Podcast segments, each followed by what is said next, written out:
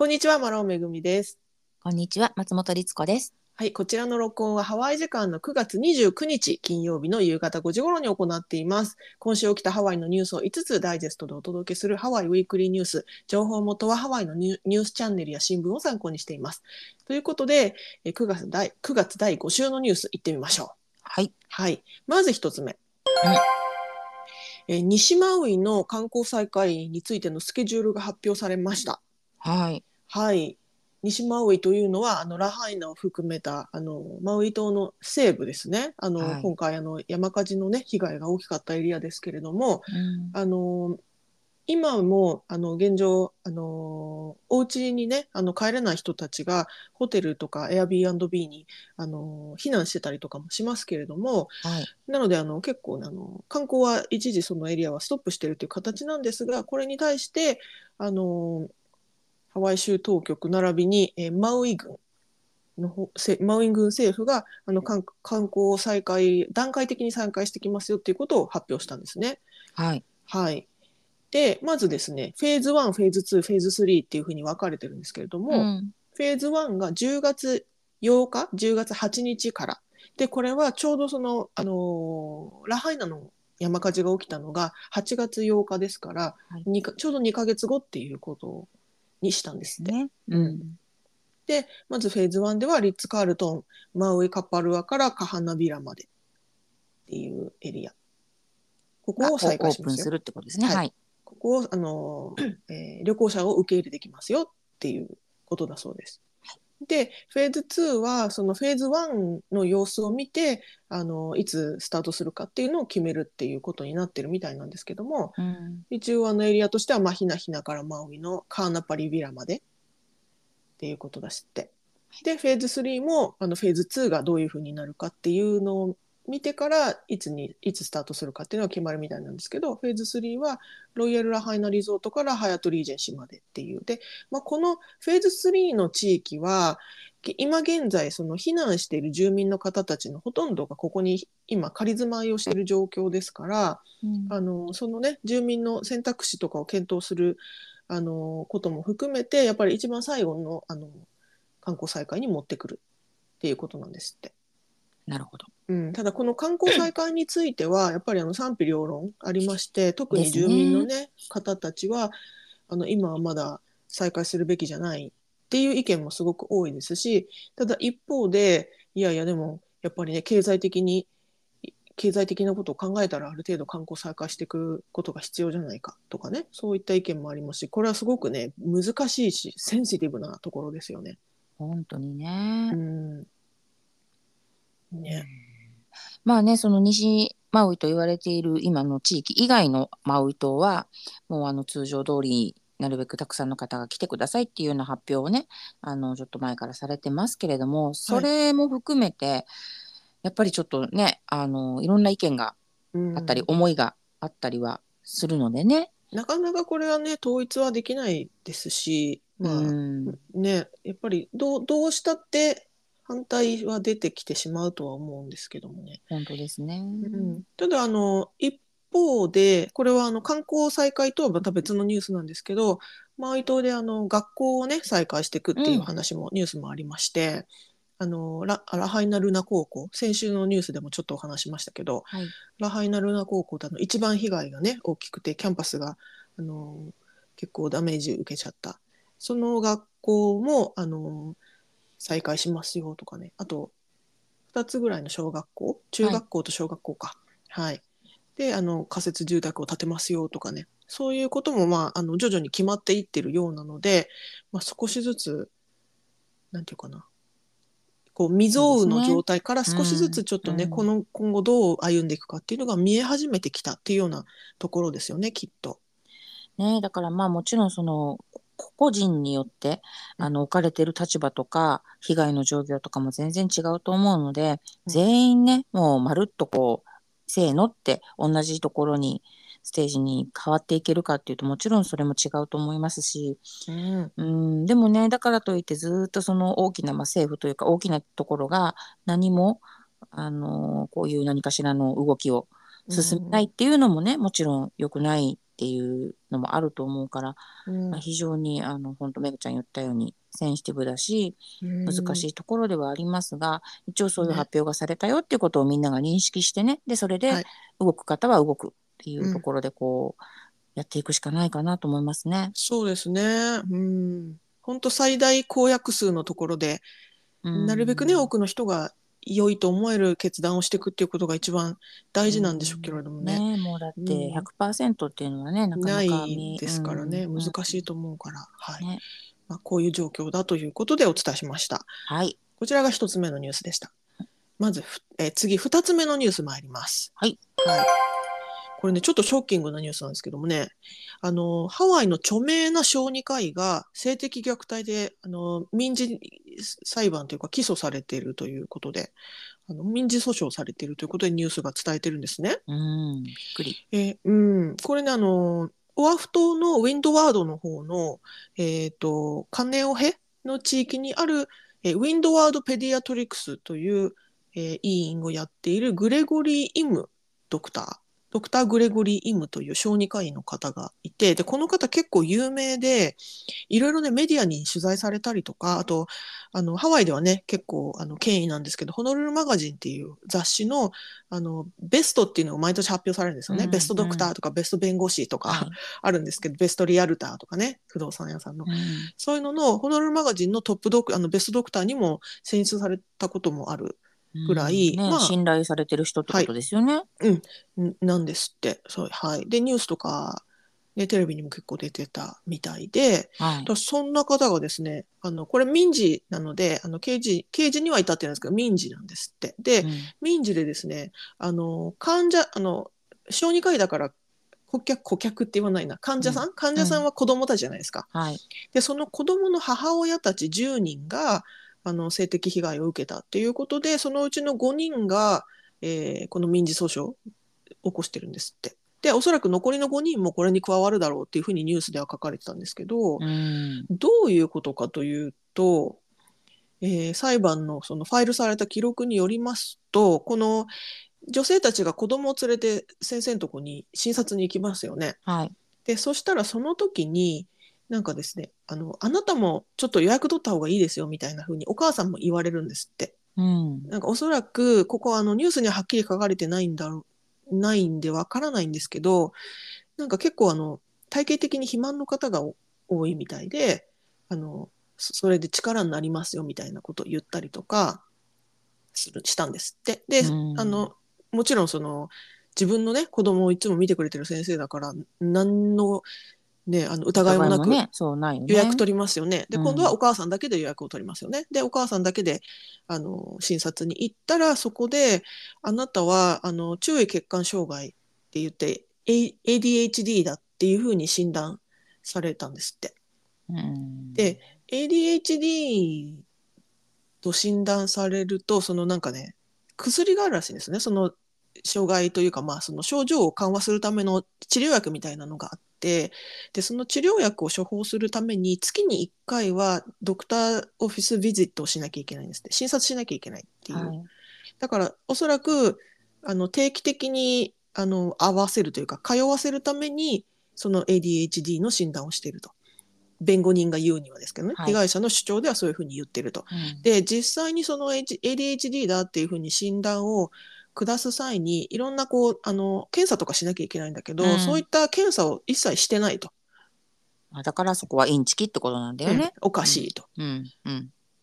でも、まあ、その彼女、その、よ要は、ね、お母さんたちは信じてるから、はい普通に、あ、そうなんだ、自分は HD ADHD なんだと思って通いますよね。うんで、通ってる時に、今度はですね、あの、あなたに、あの、乳がん検査をしますよって言って、胸を触診されてたんですって。うん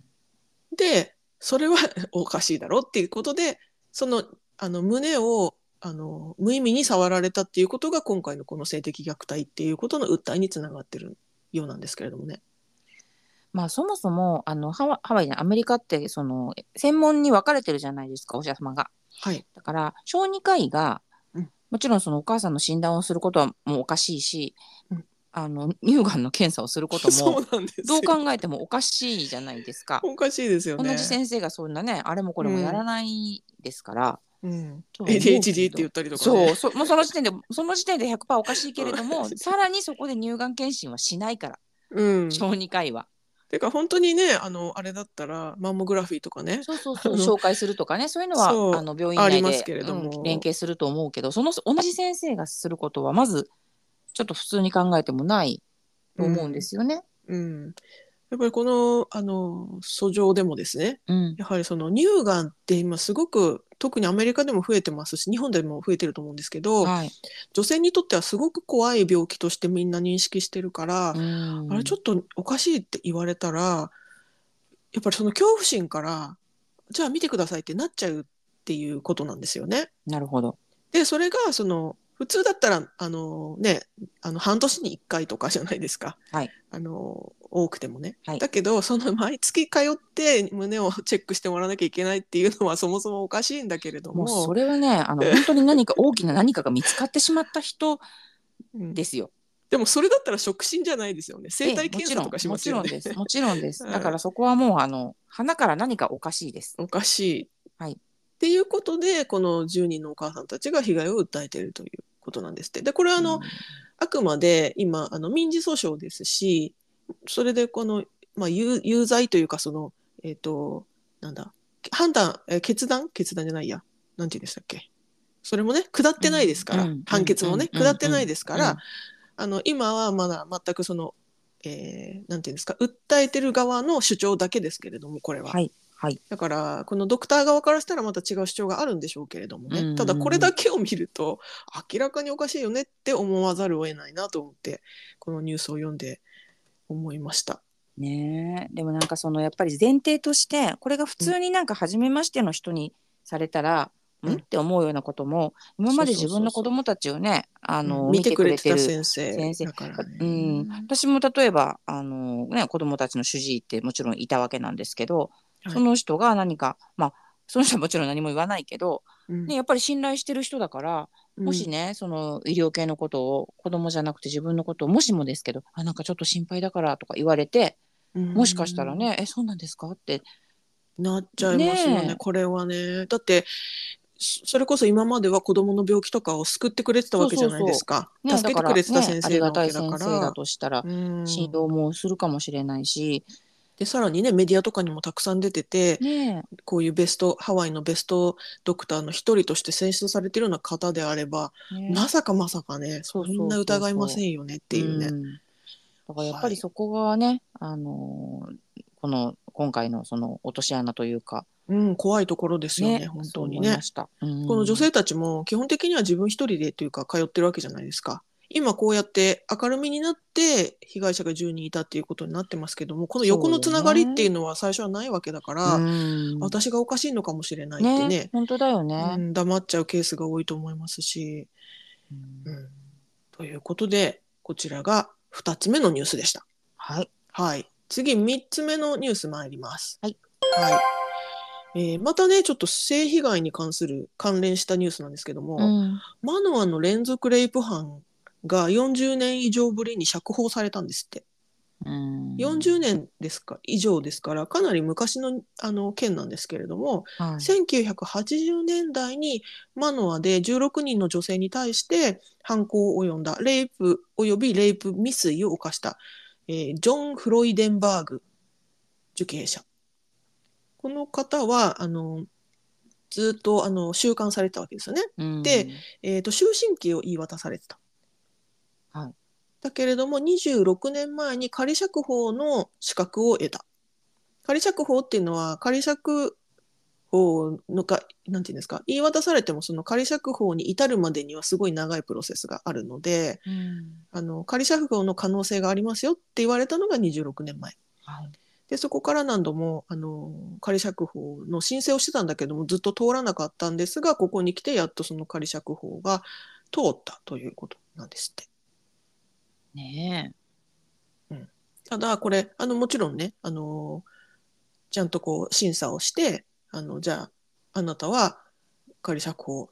OK ですよということが決まったわけですけれど要は世世に放っても問題がないと判断されたということだと思うんですがもちろんね被害者の方もいらっしゃいますし被害者感情としては怖いということでこのニュースに対してね匿名の方ですけれどもあのこれはちょっと許せないということをね訴えてる被害者の方もいるみたいですけれどもね。ですよね。うんただこのね受刑者の方は要は40年以上あの収監されていてその間40年間非行がなく模範的な受刑者だったと。でさらにその40年にわたってその収監されてる間にいろんなスキルも身につけて電気技師の資格も得たということでですのであの、ね、あの一般人に戻ってからはおそらくそういったお仕事をされていくということになるんだと思うんですけども。まあね、あのそうなんでしょうよ。ですけど、うんうんね、やっぱりその本当被害者の人たちっていうのの気持ちもあるし、まあ、被害者じゃなくっても、うんやっぱりどこかでねそういう人が例えば自分のご近所さんにはい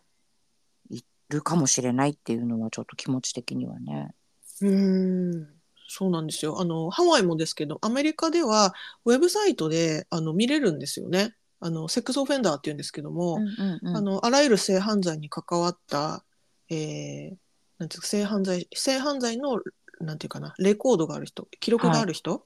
は、あのインターネット上で顔写真と現住所とあのフルネームが公開されてるんですよね。だからうん。自分の周りにそのレコードを持った人が住んでるかどうかっていうのはチェックできるんですけれどもただそれ自体も完璧ではないじゃないですか。その現住所がどれぐらい、ねね、厳密なも100%じゃのなないですからね。うん、わからないですしそれにね。別にその住んでなくても、うん。あの自由に動けるわけですかそうら。そうそう別にずっとね家にいるわけじゃないですからね。うん。そうやって考えるとね、まあ、もちろんその40年以上っていう年月も経ってるし更生したと言われればそれをなんかこう、証明どっちも証明できないもんねしてないそうなんですよ証明もできないんだもんね。うんう、んうんうんねえまあ終身刑でもこう出てくることがあるんだなっていうね。本当ですね。うんなかなかこれは被害者感情としては結構辛いものがあるなと私は思ってしまいました。うん私も申し訳ないけどそう思っちゃいますね。もうもちろんねそのそちら側のあの、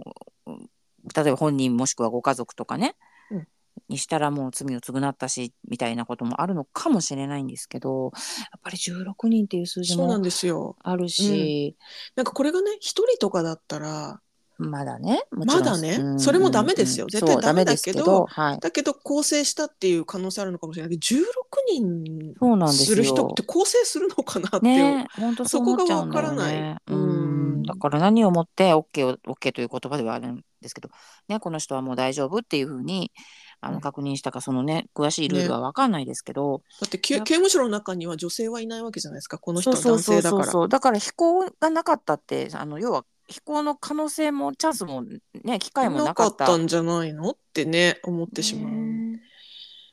はい、一応ですね仮釈放中しばらくは仮釈放という形になるので、はいあの仮釈放中はそのなんていうんですかか保護観察みたいな形で監視下に置かれるんですよね。うんうんうんうんで、まあ、そのある程度の一般あの期間が過ぎたらそれが外れるということになるんでしょうけれどもあとですねそのなんかねえっ、とねハワイの性犯罪者検索モバイルアプリっていうのがあるんですって。はいでそれにユーザー登録をしておくとあの携帯電話とかに入れてユーザー登録しておくとその犯罪者が自分の地域に移動した時にアラートを受け取れるんですって。あーだからこれはあの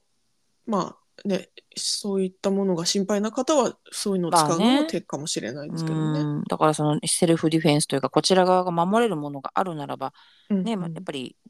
すべきだとも思うけど、うんそうせざるを得ない要因を世の中に増やさないでいていただく方法はないのでしょうかって思っちゃうよね。特にハワイは狭いですからね。うん、島ですからね。そうなんですよ逃げ道もねお互いないはずなので。ないからね、ううんん、心配にはなっちゃいますよね。はいはい。ということで、こちらが3つ目のニュースでした。はいはい。では次、4つ目のニュース参ります。はいえーハワイの人口の約36%が肥満だということが分かったんですって。うん。うんえー米国疾病予防管理センター CDC こちらがですねハワイ住民に対してのこう健康的ないろんなあのデータを発表したんですって。調査結果をね、い。発表したんですって。であのーハワイって、まあ、そもそも肥満はあていうかまあアメリカ全土で肥満が結構多いんですけども、うん。ハワイは今肥満がやっぱ増えてるんです。特にあのパンデミック以降ね増えたって言われてるうん。そうで子どもの肥満も特に増えたっていうことらしいんですけど、うん今ね,、えっとねハワイの人口の36%い要は3分の1以上が肥満だというふうに推定されていると。でまた子どもに関して言うと15%が肥満なんですって。うんこれは結構多いですよね。そうですね。うん。うん。でただハワイの難しいところはハワイはその人種的な民族的な多様性がすごくあるのでうん。あのなんて言うんでしょうねあある程度のそうなんていうか、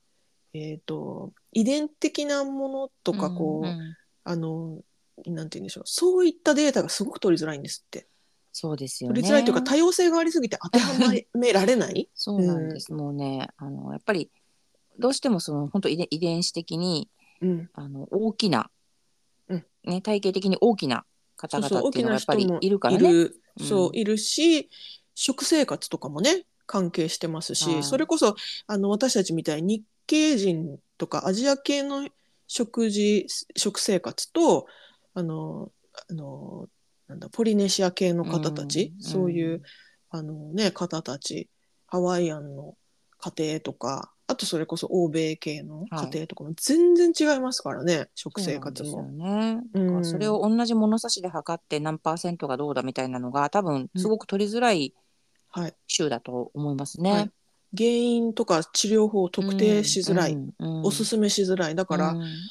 ねよく日本だったらあのメタボになってお腹出てきたらあのこういうこういうのした方がいいですよ、うん。なんかわかんないけどあの黒ウーロン茶飲めばいいよみたいなのとかね、なんかそういうのが簡単に言えないからなかなかこうね解決しづらいっていうことが問題だそうです。確かにねっていう、ね感じです確かにね。うん。まあでもあの全然それとは別かもしれないけどパンデミック中に体重増えたっていう話で言うと自分自身も耳が痛いとこではあるので。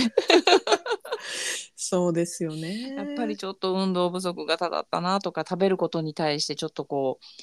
あのうん。興味が湧きすぎちゃったなみたいなうん。感はあるんで、まあ、ちょっとそのね今回のあれとは別かもしれないですけどそれはそれで、あの自分を律することもしなきゃいけないかしらと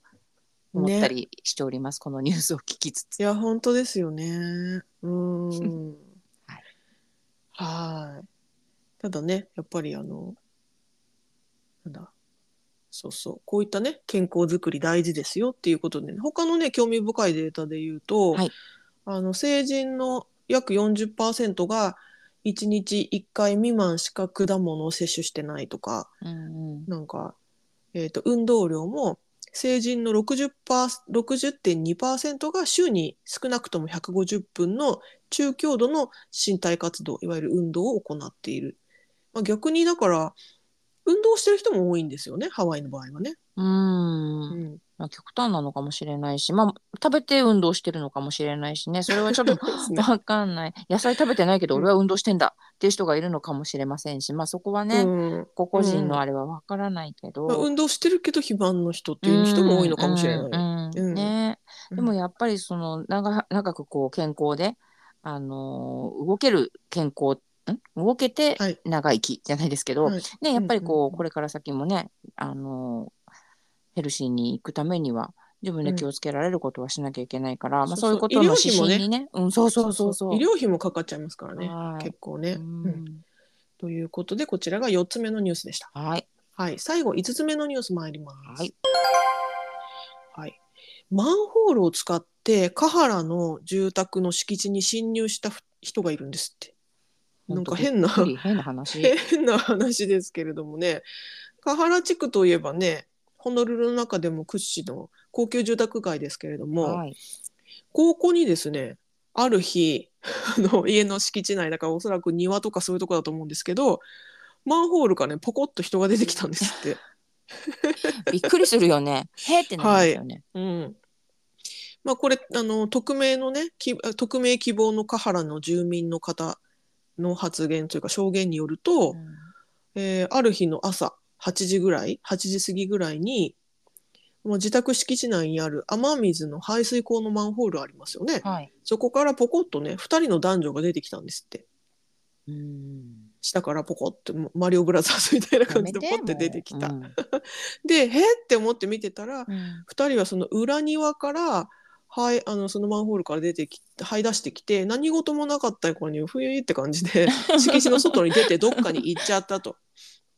でこの匿名希望の河原住民の方はびっくりしてホノルル警察に、ね、911通報しまして、うんであの その警察の方とかがいろいろ調査した結果、まあ、一応ですねあの暫定的なとりあえずの処置としてはこのマンホールの蓋を溶接してもうあの開かないように。開けられないようにして、うんうんうん物理的にね人がはい、出ら出出入りできないようにしたっていうことなんだけどもしかしたらこれたまたまこのね住民の方が見てたけどこれ初めてじゃないかもしれないですよね。本当だよね今までもこうやって 通り道にしてたのかもしれないですよね。うんなんか、そんなことあるのかなって思いますけどね。ねえどっから来たんだっていう、ね。そうそうそうそう地底人かっていうね。びっくりしちゃうよね。うんまあ、そもそもやっぱりねその雨水が入ってくあのなんていうんですか道路の車の道路の端っこのところでこう、んうんうんうん雨水ガーンって入ってくるとこ結構大きいんですよねハワイのあのそうですね入ってくとこ。そうですね。ちょっと全然、うん網ね網人とかになってるかもしれないけど、それをパコって外せばね。うん、全然入れちゃう大きさだから、うん入れるまあそういうとこから侵入したのかなと思いますけどまあ何のためにっていう話ですよね。ねなんかそれが例えば、あのね大豪邸の中につながってておなんていうんですか泥棒に入れますよとかってそういうものじゃないですからね。うんうんうんうんそうそうそうそうだからなんかあのセキュリティをね外についてるセキュリティカメラを逃れるためにそこを使って侵入して何か悪さをしようとしたっていうわけでもなさそうじゃないですか。うんふらーって出て行っちゃったってことだから何なんだろうって気持ち悪い話ですよね。本当ですよね。ねだから、ううんん、なんか ちょっとニュースを見ても消せなかったんですけどね。ね。うん。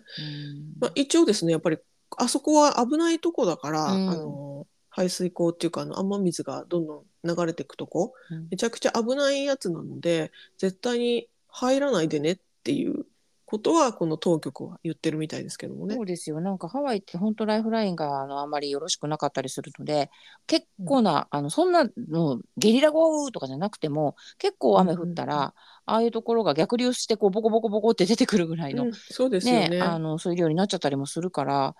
うん。そうやって考えるととても危ないところだし、何なんですかね本当にね。ねえ不思議なニュースでこんなことがありましたということで 最後不思議なニュースをお伝えしました。はい、はい、えー以上今週のニュース5つお伝えしました、うん。えー概要欄にソースのリンクを貼ってますのでご興味のある方はぜひご覧ください。はい。あとですねちょっとあのお知らせなんですけども来週ですねちょっと私の諸事情によりまして、この来週のあのハワイウィークリーニュースお休みさせていただくんですが、はいその分ですねちょっとあの別の雑談会を配信しようと思いますのではいそちらぜひごあのお楽しみにしていただけたらと思います。はいありはい、がとうございますという。ことで、うんはい、今週もご視聴どうもありがとうございました。はい、ありがとうございました。えー皆様もしよろしければレビューやコメントも残してもらえたら嬉しいです。えーこの番組は Apple Podcast、Google Podcast、Spotify、YouTube などで毎週土曜日の午後に配信しています。えーニュースとしてはちょっと来週お休みになってしまいますけれども、また、えーと皆さんにお会いできたらと思います。はい、さようなら。さようなら。